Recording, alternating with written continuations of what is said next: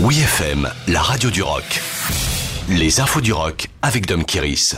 Un nouvel album des Pixies confirmé. Le groupe mythique de rock indépendant Pixies annonce la sortie d'un nouvel album cette année. Lors d'une récente interview à la radio Double G, le batteur David Lovering a dévoilé le titre Doggerel et sa sortie prévue pour septembre.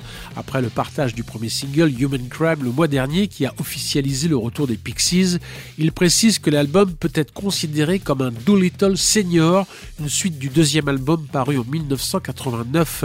Si les morceaux sont de la classe de The Bowser, ou Monkey Gone to Even, il y a de quoi être impatient. Le Enemy rapporte les propos de l'interview de David Loring assez enthousiaste.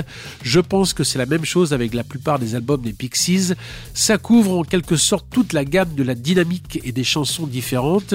Soniquement, ça sonne fantastique et je suis un grand fan. Cela m'excite beaucoup et je n'ai pas été aussi excité depuis longtemps. Le dernier album, Beneath the Irie, en 2019, avait prouvé que la reformation depuis 2004 n'était pas qu'une vague intention de relever les compteurs en concert.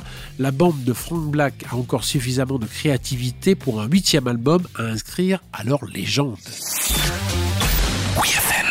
Wilco de retour avec un nouvel album Country le groupe de rock américain Wilco annonce la sortie d'un nouvel album baptisé Cruel Country, prêt à sortir le 27 mai. Plus question de tourner autour du pot pour le principal songwriter Jeff Tweedy. Il assume son attachement à la musique traditionnelle américaine pour ce nouvel album.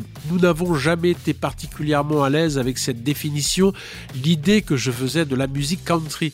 Mais maintenant, après avoir fait le tour du pâté de maison à quelques reprises, nous trouvons exaltant de nous libérer de la forme et d'embrasser la simple limitation d'un la musique que nous faisons country, a-t-il déclaré dans un communiqué. L'excellent premier single Falling Apart Right Now confirme les références du genre, avec des parties de guitare dignes des plus grands standards du son de Nashville. Pourtant, Cruel Country a été enregistré en prise directe au loft de Chicago, qui sert de lieu de rassemblement à Wilco. Ce concept album riche de 21 titres suit une certaine narration de l'histoire de la musique aux États-Unis par Wilco et fait suite à l'album Hot to Joy sorti en 2019.